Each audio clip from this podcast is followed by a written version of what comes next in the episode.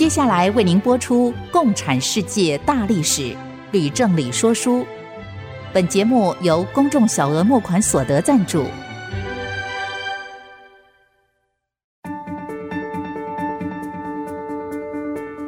共产主义的兴衰影响近两百年来的全球局势。认识共产主义，才能掌握二十一世纪的国际发展。全球视角，大历史观点，欢迎收听《共产世界大历史》，吕正理说书。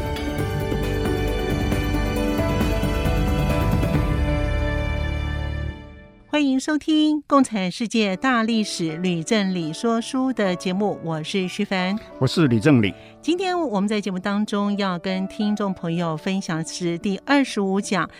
蒋介石剿共失败及日本对中国的侵略。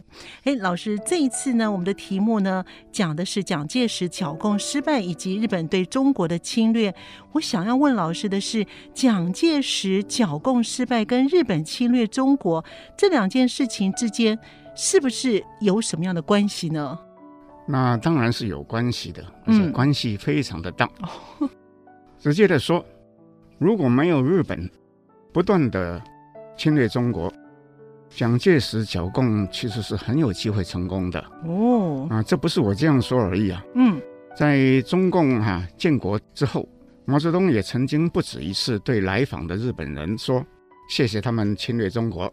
”啊，其中最有名的一次是在一九七二年，嗯，那日本首相田中角荣到了北京访问，毛就对他说：“我们要感谢日本啊。”没有日本侵略中国，我们就不可能取得国共合作，我们就不能得到发展，而在最后取得政权。我们是有你们的帮助，今天才能在北京见你们。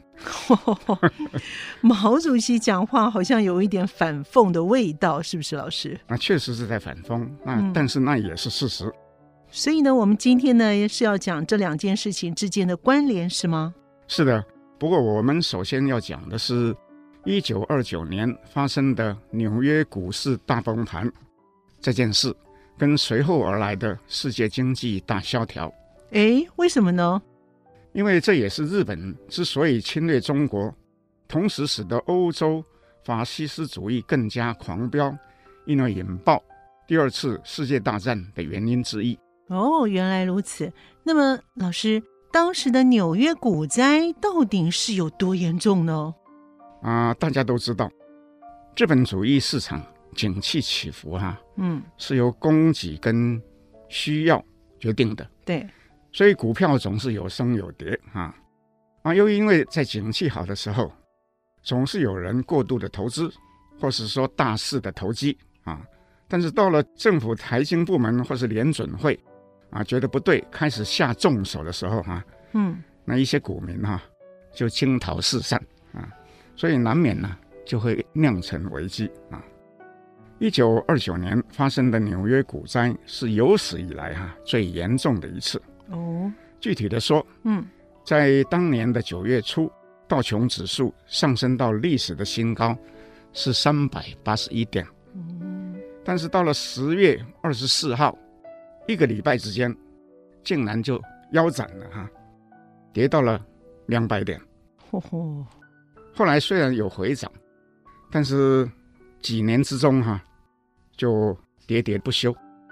到了一九三二年啊，也就是说三年后的七月八号那一天，竟然跌到剩下四十一点。好恐怖！也就是说，从最高点哈。下跌了将近九成，哇，跌了九成呢，真是吓死人呢！是啊，所以我要请听众注意，这不是几天的事，或是几个月的事，而是延续三四年的大萧条。所以在此期间，美国、英国、法国、德国的工业生产都减少了六十到七十%。嗯，那所以呢，资本家就纷纷跳楼自杀。那工人有一半以上呢都失业，哇，那这样状况真的是蛮惨的呀。所以呢，就像日本呢这种极度依赖出口的国家，哎，它的问题就会更严重了吗？哎，不错，徐凡，你联想非常的快。嗯，美国华尔街股市崩盘以后，极度依赖出口的日本受到巨大的冲击，嗯，就导致了军国主义哈，就越加狂飙了哈。那军中无论是高级的将领或是少壮派的军官哈，根本没有把这个首相或是其他的内阁阁员放在眼里。啊之后好几年，日本内阁却大多主张要缩减军备开支，为什么？没钱了。哦。又反对呢向外侵略，嗯，那就更加引起军部强烈的不满。是，因而就发生了好几起政变和刺杀首相的事件。嗯，那我们先前在第二十三讲曾经说到，一九三零年发生首相滨口雄信在东京火车站被军人枪击，哈，对，结果伤重不治而死的事件，是的，是吗？嗯，但后来哈。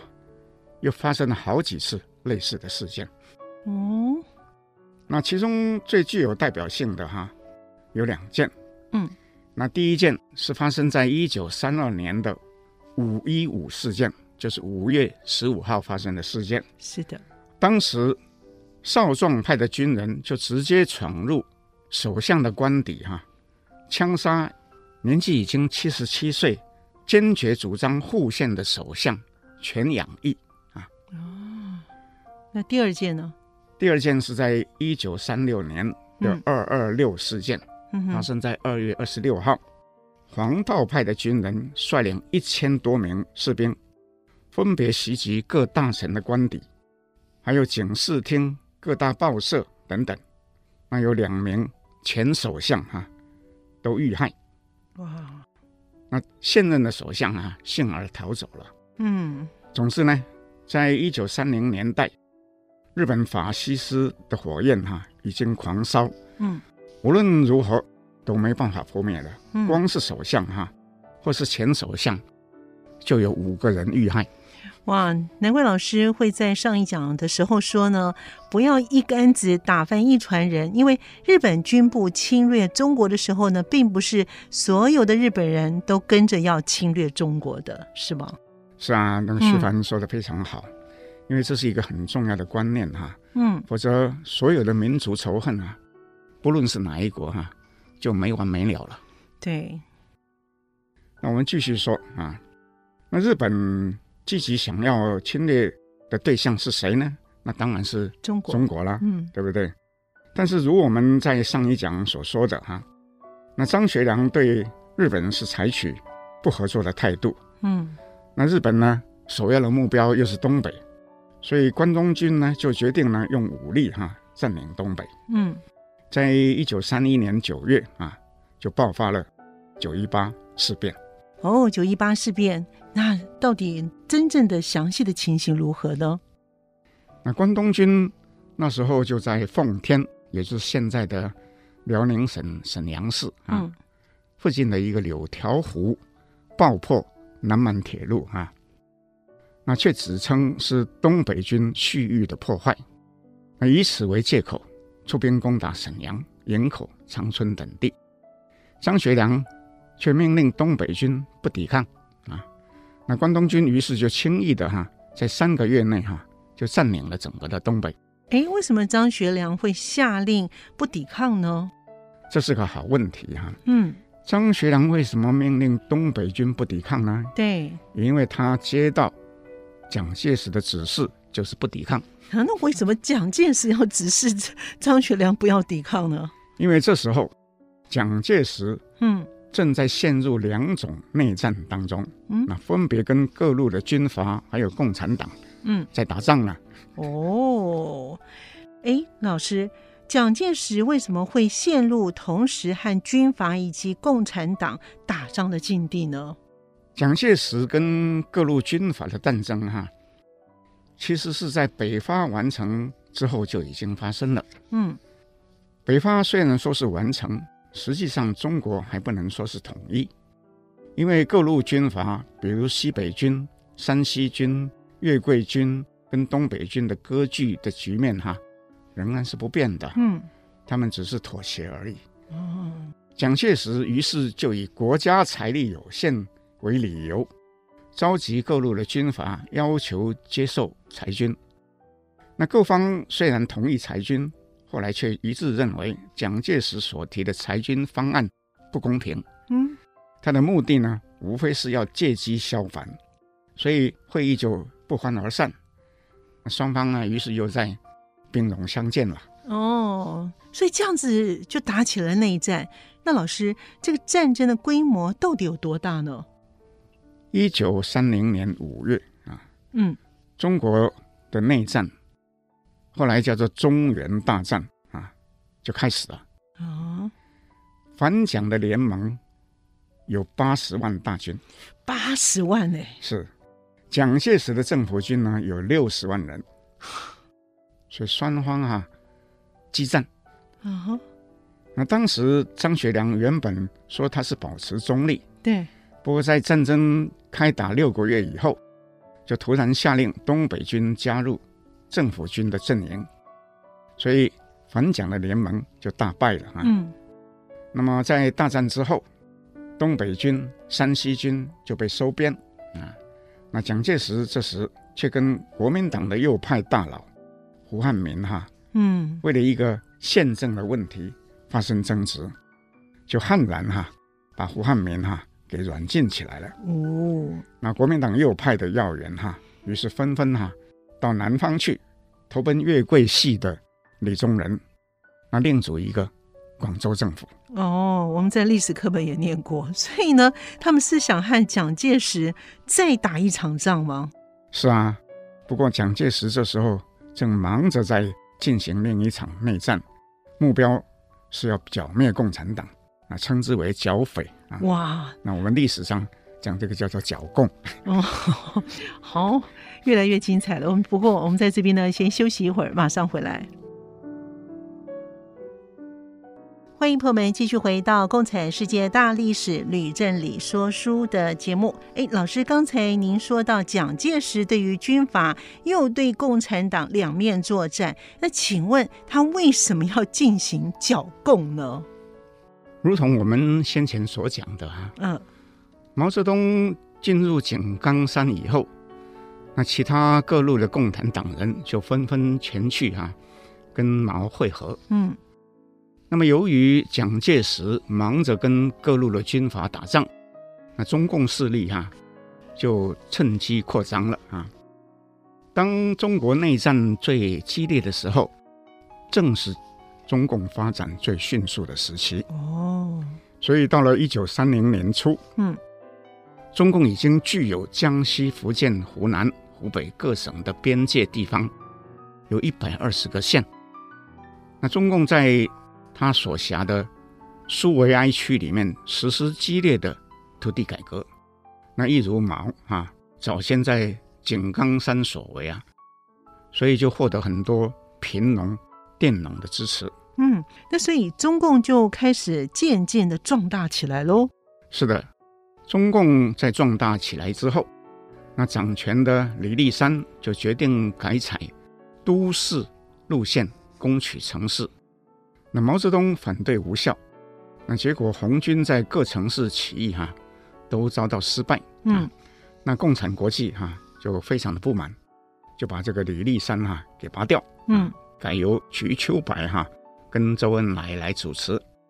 但是李立三的行动哈，已经让蒋介石清楚的看见哈，共产党的势力又再起了。嗯，所以就决定在一九三零年十月。就下令出动十几万大军哈，对江西苏维埃进行第一次的围剿。那毛泽东、朱德跟彭德怀就率领红军迎敌啊，利用地形诱敌深入哈，所以结果国军大败。哇，国军既然大败，那么蒋介石是不是又会发起第二次的围剿共产党呢？啊，不错，蒋介石后来又发起第二次、第三次剿共。嗯，不过在此期间哈，中共发生一个富田事变，嗯，这在中共的历史上是一个重大的事件，所以我们要先交代这个事件，然后再回来继续说蒋介石剿共的事情。嗯，那么，老师，什么是富田事件呢？好，我就先说一下这个事件的背景。好，那当时哈，中共中央是设在上海，嗯，那跟刚刚讲的几个苏维埃区哈，那距离都非常的遥远，对，所以联络不方便。嗯哼，所以各苏维埃区的领导人都是大权在握啊，如果有人不服哈，很可能直接。就被清洗了哦，所以毛泽东自己便曾经发动一次肃 AB 运动，结果引起哈富田事变。嗯，那对于中共历史非常有研究的史家高华，还有政学家这两位哈，对这个事件都有深入的研究。嗯，那今天我要讲的内容哈，我必须说。大部分是引述这两个人的著作的概要。嗯。哦，那老师，我想先请问的是呢，您说的所谓的素 AB 运动是什么意思啊？那这是个好问题哈。嗯，这必须要从毛的性格说起。哦，由于毛的性格哈，一向是行事专断，又残忍好杀，所以朱德跟彭德怀都极为不满。嗯。不，两人都勉强忍耐啊。哦。然而，当毛率领他的红军回到江西的时候，嗯，又跟当地的红二十军的领导人李文林发生冲突。嗯啊，这个李文林是黄埔军校最早期的毕业生之一，啊，资历很高。嗯，所以他不服毛的指挥。嗯，又坚决反对毛推动的极左的土地改革政策。所以使得毛非常的痛恨。嗯，那么当时哈、啊，国民党为了要剿共，在江西成立一个渗透的组织，叫做 AB 团。啊，那么 AB 是什么意思呢？嗯，简单的说就是反布尔什维克，英文叫做 Anti 啊，AB 啊，就取得啊各一个字母。对对。那江西苏区为了要反制 AB 团。那就说他们要肃反，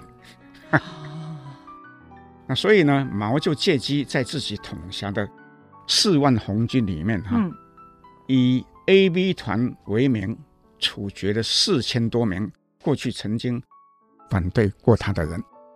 天哪，就马上处决四千多人哦！这四万名的部队当中，杀掉了四千多人，超过了十分之一，哎，那真的是非常的残忍哎。那毛泽东这样子不会引起反抗吗？老师？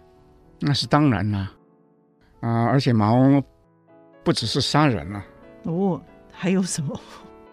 他派自己的亲信到红二十军的指挥部所在哈，嗯，就是富田的地方哈，对，进行肃反，那就无耻。一百多个人是 AB 团的成员，施以非人道的刑求啊！哎呦，受刑的人据说哈、啊、体无完肤，哎呦，那只得招供哈、啊。那其中有十几个人哈、啊、被处决，那红二十军因而就叛变了哈、啊，嗯，就攻占了富田的县城，对，那救出同胞，那毛。就称这个二十军是反革命啊，立刻就派兵剿叛。不过，正当两边的红军即将要展开内战的时候，嗯，那中共中央刚好有一名代理书记，名字叫做项英，项是项上人头的项，嗯，英是英国的英啊，项英啊，正好就到达了，于是就介入调停。哎，那项英他怎么来调停？怎么说呢？项英虽然没有公开的指责毛啊，因为那是毛的地盘嘛，对，但是他是明显的表示哈不同意毛的做法，嗯，所以他就决定哈不追究发动兵变的红二十军了。不料到了一九三一年四月，嗯，周恩来接到莫斯科的指示，突然就下令把项英撤职，嗯，改以毛为代理书记。那意思是什么？毛可以放手，为所欲为。对，所以毛就立刻下令逮捕红二十军所有层级的干部，任由亲信对这些人施以种种的酷刑。那这次就更严重了哈，比如说他有用香火哈去烧他们的身体，用铁钉钉手心手背，用竹片插入手指头，用火条通肛门，以及其他哈啊，我实在是不忍哈叙述的手法。哇，真的很残忍哎哈。是啊，所以一直到年底哈，嗯，周恩来才亲自。到江西苏区走马上任啊，嗯，那解除毛的代理书记的职位，那这个惨剧哈、啊、才获得缓解。不过已经有上万人哈、啊、横死了。哎，哇！刚才听老师这样讲的这些的酷刑啊，听得都觉得啊，总会有人这么做。所以毛呢，用种种的酷刑呢对待同志，那怎么能够这样做呢？再怎么样呢？他自己呢也是红军的同袍啊！哎，我真的听老师这样讲，我都觉得哦，听得有点恐怖哦。不过我想问的是呢，莫斯科为什么会突然下令把项英给撤职，让毛为所欲为呢？老师，这是好问题哈、啊。不过这问题啊，必须和苏联所发生的变化哈、啊、去连接，你才能够解释清楚。嗯，那我要指出的是说。在一九二八年到一九三一年，正是苏联政策从右倾到反右倾的一段变化期。嗯，是不是？我们讲过啊，所以中共的方向哈、啊、是直接受到这个变化的影响。具体的说哈、啊，原先中共在莫斯科召开六大的时候，应邀讲话的布哈林还是和史达林。站在一条线上，嗯，可是，在富田事变发生的时候，那布哈林已经被斗垮了，嗯，所以斯大林接着推反右倾运动，又派一个人叫做米夫到上海改组中共中央，就把瞿秋白罢黜掉了，那支持另外一位叫做王明啊，王明。是一个人叫做陈少宇的化名，还有一个叫博古，嗯，博古的原名呢叫做秦邦宪，嗯哼，让这两个人一起上台，嗯，那这两个人呢被称为苏联国际派，啊，因为他们都是米夫的学生，啊，原来是这样，所以就开始掌权了，嗯，走的是酌情路线。那李文林呢推动土地改革的时候不赞同毛泽东。所以他是明显的右倾，嗯。啊，跟毛不一样，也不符合史达林的新政策哈。哦，再加上他发动兵变，那当然是犯了大忌。嗯、是，所以他本人跟他的部属哈，因而就死得非常的惨。嗯。经过老师这样解释呢，诶，我终于明白老师为什么说呢？研究大历史很重要。如果只研究中共的历史，而不跨地域的研究苏联的历史，对于富田事变的转折就没有办法解释清楚，是吗，老师？啊，谢谢徐凡啊。不过老师，我还有一个问题，那像毛泽东进行这样的肃反的工作，是不是在其他的中共苏维埃也有进行呢？那这又是一个非常重要的问题，答案当然是有。哦、嗯，那事实上，为了要应对国民党的策反工作，A、B 团的工作啊，嗯，那当时中共也在其他各苏维埃区雷厉风行的进行肃反。嗯，那例如啊，我们先前讲的张国焘啊，他也曾经在河南发起一项叫做“白雀园”肃反的行动，嗯、逮捕了六百个人哈。啊那其中大概有一百多名高级干部也都被处死。不过我也要进一步说明，当时各苏维埃区虽然也都肃反，那说到残忍哈，嗯，没有一个人比得上毛泽东。真的是耶哈。好了，不过呢，先到这边，我们先休息一会儿。回来之后呢，我们呢就要进行到蒋介石了，马上回来。欢迎朋友们继续回到《共产世界大历史吕振理说书》的节目。老师，我们刚才讲完了富田事变了，那是不是我们就要回到蒋介石剿共这个主题了呢？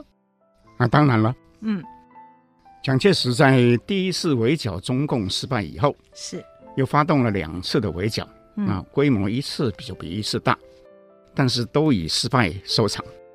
嗯、那蒋介石到这时候啊。他认为哈，中共已经成为心腹之患了，嗯，就决心再调大军围剿。不料哈，我们前面讲的九一八事变哈，对，正在这时候啊，就突然就爆发了。哦，那蒋介石只能跟广州的政府啊会商，啊说我们就停战吧，我们一致对外。嗯，但是广州政府却要求他立即释放胡汉民，那指责他。命令张学良对日军不抵抗，又坚持要他辞职下台。嗯哼，那蒋介石于是就宣布下野。那这是第二次下野。那前面呢，我们曾经讲过，他在北伐到上海的时候呢，嗯，曾经被迫下野一次，这是第二次。是。不过呢，这岳贵系哈，在强迫蒋介石下野之后，接手跟日军于一九三二年一月。在上海激战，那结果是惨败啊！那他只得同意说，那就请蒋介石复出吧。那蒋介石于是就调派他的嫡系中央军七万多人驰援，啊，同样呢是损失惨重啊。嗯，那只得跟日本求和。嗯，所以就跟日本签订了一个条约，叫做淞沪停战协定。那蒋介石剿共失败。对日作战呢也惨败，那他还要继续两面作战吗？这其实是一个蒋介石自己要问自己的 一个核心的问题，是吧？嗯，那事实上啊，蒋介石早就下定决心，说是要先安内后攘外。那徐凡，我问你，好，先安内后攘外是什么意思呢？那安内呢是应该消灭共产党。攘外呢是要抵抗日本人，不错。十几年来哈，蒋介石对共产党从来不曾有过好感哦。那么他在三次剿共失败以后，更加认定共产党必须要彻底消灭，然后才能够全力抵抗日本的侵略。嗯哼。所以在淞沪停战协定签订以后，蒋介石就立即布置对共产党。第四次的围剿，嗯哼，出动了五十万大军，不幸呢，又以惨败收场。哇，出动五十万大军围剿共产党还惨败，耶，那不是很糟吗？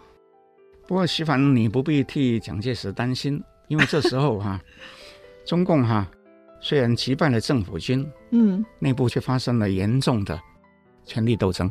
哦，是吗？是啊。我们前面讲到，说以王明为首的苏联国际派，那开始掌权。嗯，不过这个王明他跟毛泽东是明显的不合啊。哦，对于国军围剿啊，那两个人的意见也不一样。嗯哼，毛是主张要诱敌深入的游击战，那王明却说他坚持正面呢进行阵地战。嗯，那结果是什么呢？因为王明是当权派嘛，对，毛就被迫交出军队的指挥权，又被送到福建汀州的一个医院里面去进行疗养啊。嗯、疗养是什么意思？就，就把他冰冻啊，叫他休息了啊。嗯、那周恩来跟朱德啊，于是就接手指挥红军啊。那他们击败了这个国军的第四次围剿以后啊，那毛就更加遭受到冷落了哈、啊。嗯。有很多研究中共的历史家都说，毛为了这一次哈、啊、被夺权，是一辈子痛恨不已哈、啊。嗯哼。所以那些在这时候反对他的人哈、啊，在日后哈、啊，大多遭到他严厉的报复哈、啊。举一个例哈、啊，周恩来终其一生哈、啊，也被迫为此不知道对毛认错几十回了。哇，哎、欸，他很会记恨哎，这毛泽东很会记恨哎，是吗？是啊。那谁得罪了毛泽东，那他就记你一辈子。那中共内部既然发生了权力斗争，那蒋介石是不是可以趁机再对中共发动围剿呢？蒋介石当然是想要再一次围剿。那问题是在这个时候，日本对中国的野心也在膨胀当中。嗯，在一九三二年三月，日本在中国东北成立一个满洲国。对。请清朝的末代皇帝溥仪担任傀儡皇帝，对，是吧？是。又鼓励日本的百姓大批移民到满洲国，哈。对。啊，据估计，哈，在其后的十年之间，哈，大约有一百五十万移民到了中国东北。那中国政府就向国际联盟控告日本侵略。嗯。国际联盟就成立一个调查团。叫做李顿调查团去调查，那结果是什么呢？结果认为日本并不是像他宣称的那样，只是为了自卫，而是明显的侵略者。对，那日本就大怒了。嗯哼，那就宣布哈、啊、退出国际联盟啊。那德国看意大利哈、啊，在不久以后哈、啊，也就跟着日本一样啊退出国际联盟哈、啊。嗯嗯，所以我们讲。说第二次世界大战呢，从这时候起哈，其实已经无可避免了。经过老师刚才解释，听起来日本军部哎，真的是蛮可恶的哈。是啊，以我的看法，不但是可恶，又很笨啊。嗯、那日本军国主义跟法西斯主义哈，其实他们最重要的主张就是反共。嗯，但是这时候为了要侵略中国，却不断的阻挠蒋介石剿共。对。那说起来是不是很矛盾呢？叫愚不可及，是不是？是。按照老师您这样说的话呢，真是听起来很有道理的。嗯，那不止我这么说嘛。嗯，我一开始不是讲了，毛泽东后来不是一再的跟日本人表示感谢吗？对呀，啊。所以呢，当时日本人如果不要侵略中国的话，蒋介石真的可以灭共哎哈。有机会哈。哦，有机会。总之呢，到了一九三三年一月。关东军又出兵南向，到了热河，进犯长城。嗯，那蒋介石当时正在进行第四次剿共，所以不得不又分兵前去协助张学良御敌啊。所以中日激战了几个月，又签订了塘沽协定啊，同意停战。那双方划定以长城为界。哦，老师。我猜蒋介石签完了塘沽协定，又准备要对中共进行第五次围剿了，是吗？嘿嘿，不错哈。我希望你已经懂得蒋介石说“先安内，后攘外”是什么意思。是的。好，那么尽管第四次剿共哈还是失败啊，蒋介石却坚持要先剿灭共产党。嗯，然后。在全力抗日，这个政策是。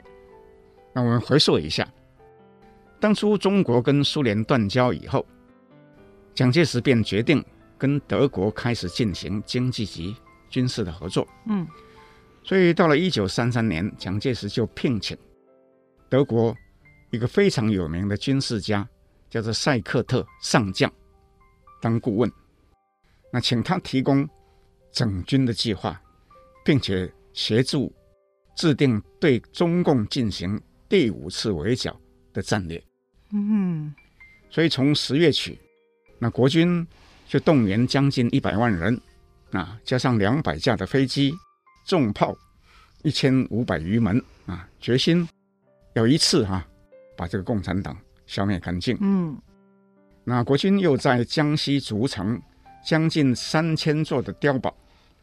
对中共中央苏区进行封锁，然后步步紧逼，嗯，像捕鱼收网一样，嗯嗯，哇！刚才老师这样叙述的话，听起来灭共的几率是很大的。嗯，对。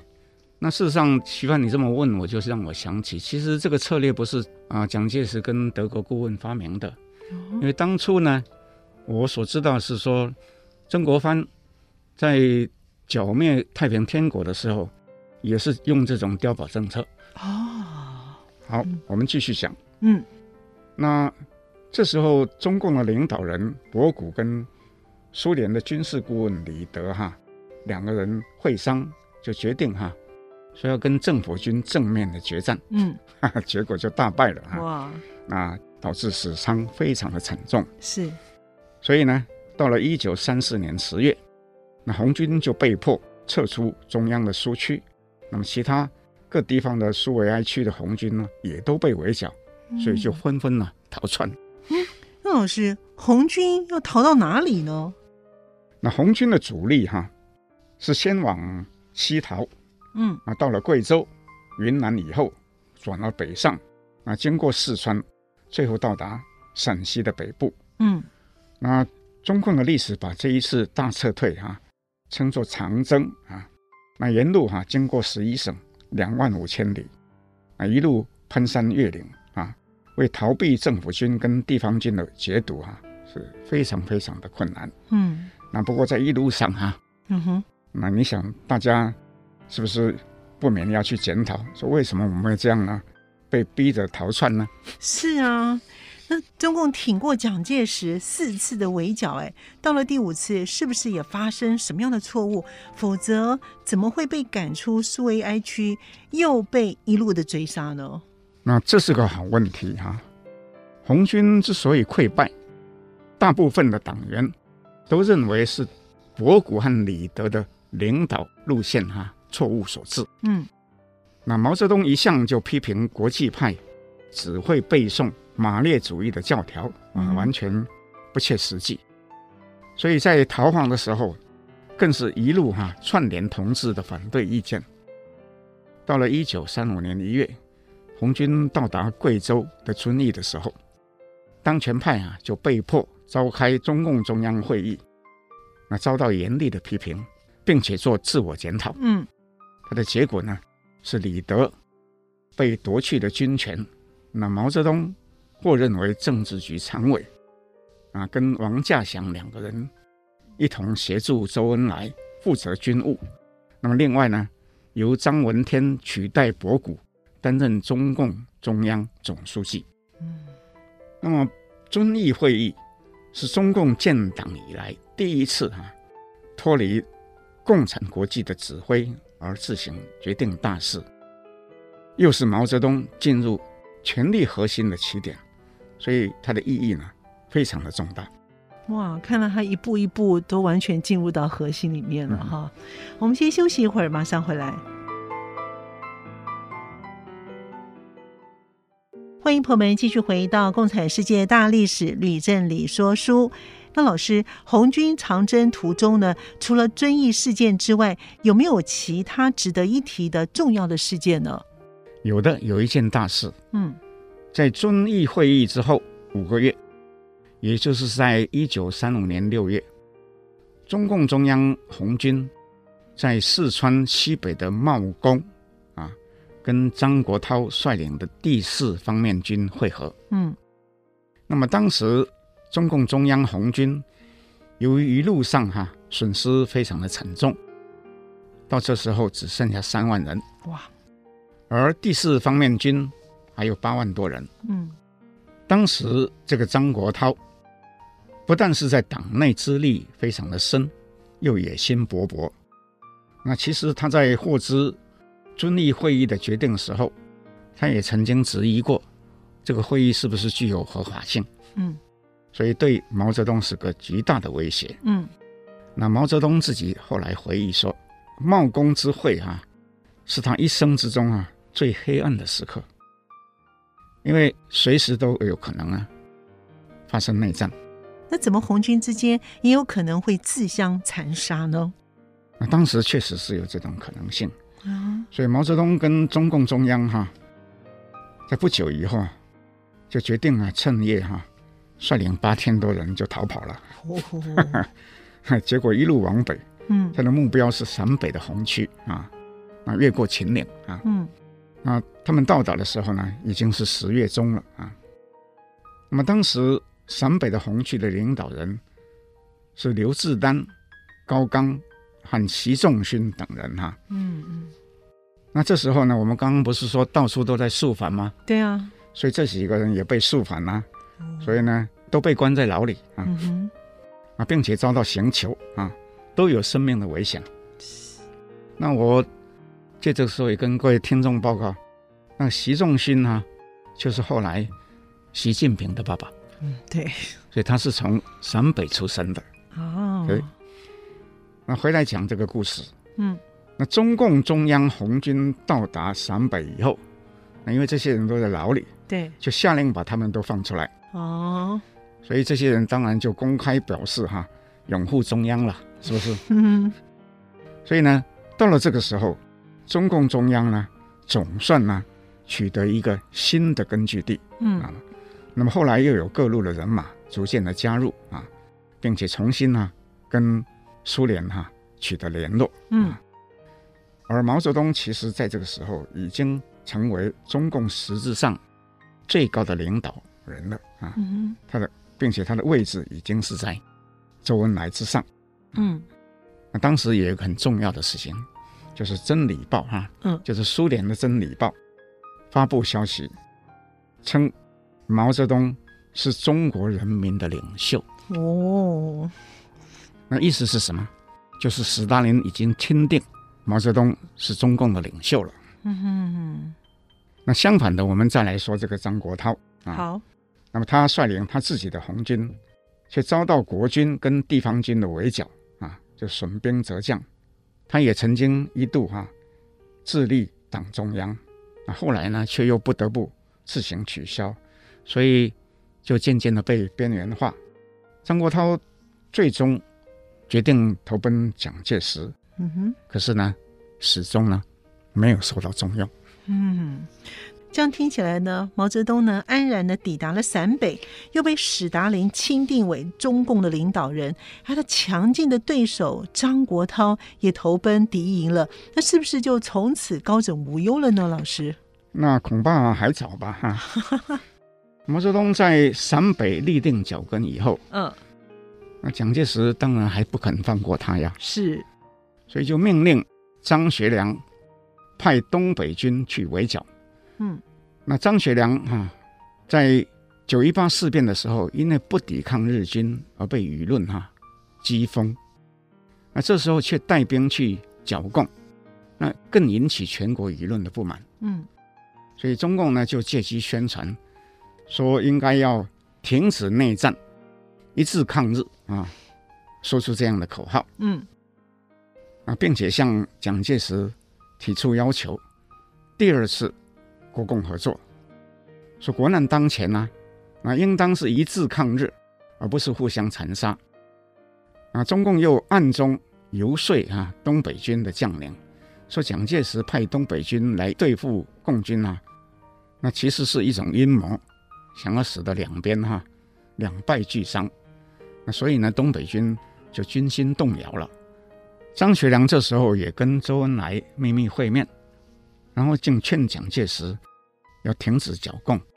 蒋介石一听就大怒了，嗯，就斥责张学良是意志不坚呐、啊。哇，那其实张学良一定觉得自己很委屈，是吗？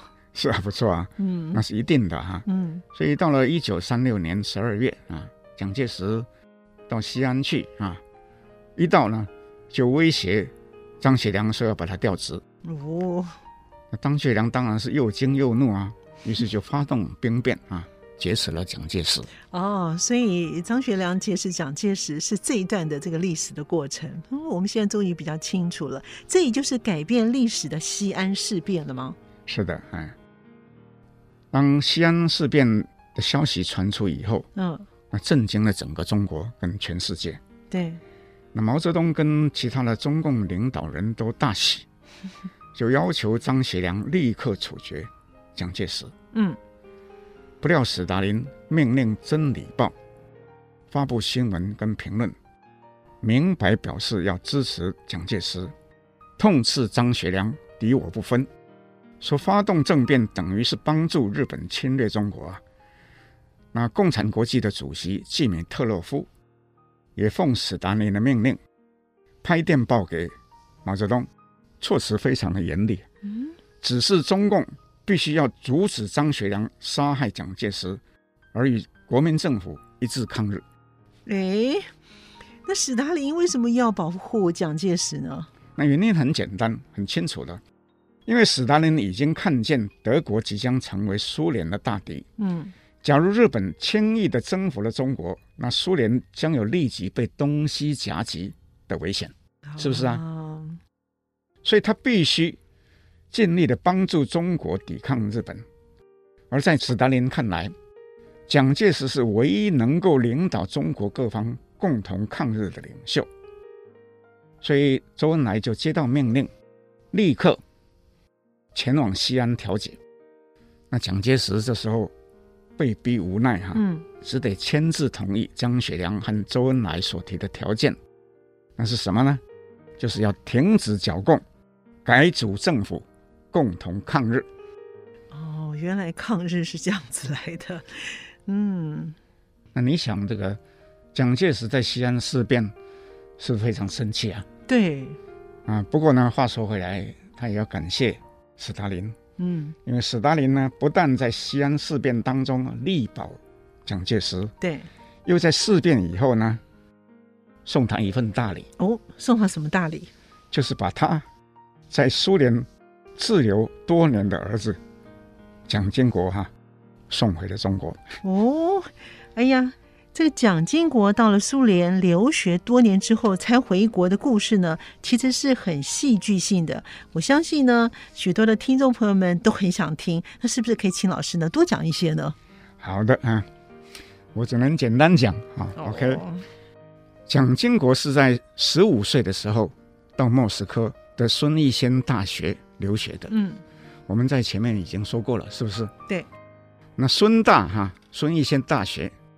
是苏联在孙中山死后为了纪念他而办的一所学校，它的目的是为了加速培养中国革命的核心干部。对。那么由于当时国共是合作的关系，所以学员三百多人哈，大部分是国民党员，嗯、那其中也有一部分，同时也是共产党员。那其实蒋介石是不愿意让儿子哈到苏联去的。哦，嗯。但是因为蒋经国坚持，而不得不答应啊。那当时孙大的校长，我们已经说过，是列宁非常敬重的拉迪克。对。那蒋经国的同学里面有王明、博古、张闻天、王稼祥和邓小平等人。嗯。不过如我们前面所述的哈，那蒋介石在一九二七年开始亲共。啊，主导了上海的四一二事件。嗯，那你看蒋经国怎么办？嗯，对，他会不会夹在当中很难做？是啊，他就首当其冲了。嗯哼，被迫在集会上谴责自己的父亲是什么呢？是杀人的凶手，是革命的叛徒，公开声明哈、啊，跟蒋介石断绝父子关系。啊，虽然这样表态，嗯。他后来还是被流放到西伯利亚，非常的辛苦了。对，他又生了一场大病。是，幸好哈，由于有一位白俄罗斯的女子哈，悉心的照顾他，所以才能够不死。嗯，那么国共既然决定第二次合作，史达林就允许蒋经国带着这一名白俄罗斯籍的妻子哈一起回国。后来他为这个妻子取一个中文名字，叫做方良。对，所以我们后来都知道了蒋方良女士。啊哈。那最后我还要补充，那孙大的校长拉迪克后来在莫斯科第二次大审判的时候被判处十年的徒刑。嗯哼。但是死在狱中。哦。那孙大的校长的职位就是由他的副手，嗯，叫做米夫取代。嗯，那米夫我们刚刚已经讲过了，后来奉派主导上海中共的中央，所以孙大的学生王明跟博古哈，就因为他而变成中共的领导人。嗯，哇，其实我觉得今天讲的很精彩哎，把我们以前在历史课没有搞清楚的，哎，那个环节都搞清楚了。所以，我们今天的节目呢，就先进行到这里了。我们的节目呢，也会在 IC 之音的随选即播，在 Apple Podcast 跟 Google Podcast 还有 Spotify 呢，会同步的上线。也欢迎大家收听，更希望我们的听众朋友呢，对我们的节目有什么样的建议跟问题的话呢，欢迎您到 IC 之音的网站《共产世界大历史吕正理说书》的节目页面留言。我们的网址是 triple w 点 ic 九七五点 com，或者是 service at ic 九七五点 com。《共产世界大历史吕正理说书》，我们下次见。谢谢各位听众，我们下次见。明白过去，才能洞悉现在，展望未来。共产世界大历史吕正理说书节目，由公众小额募款所得赞助播出。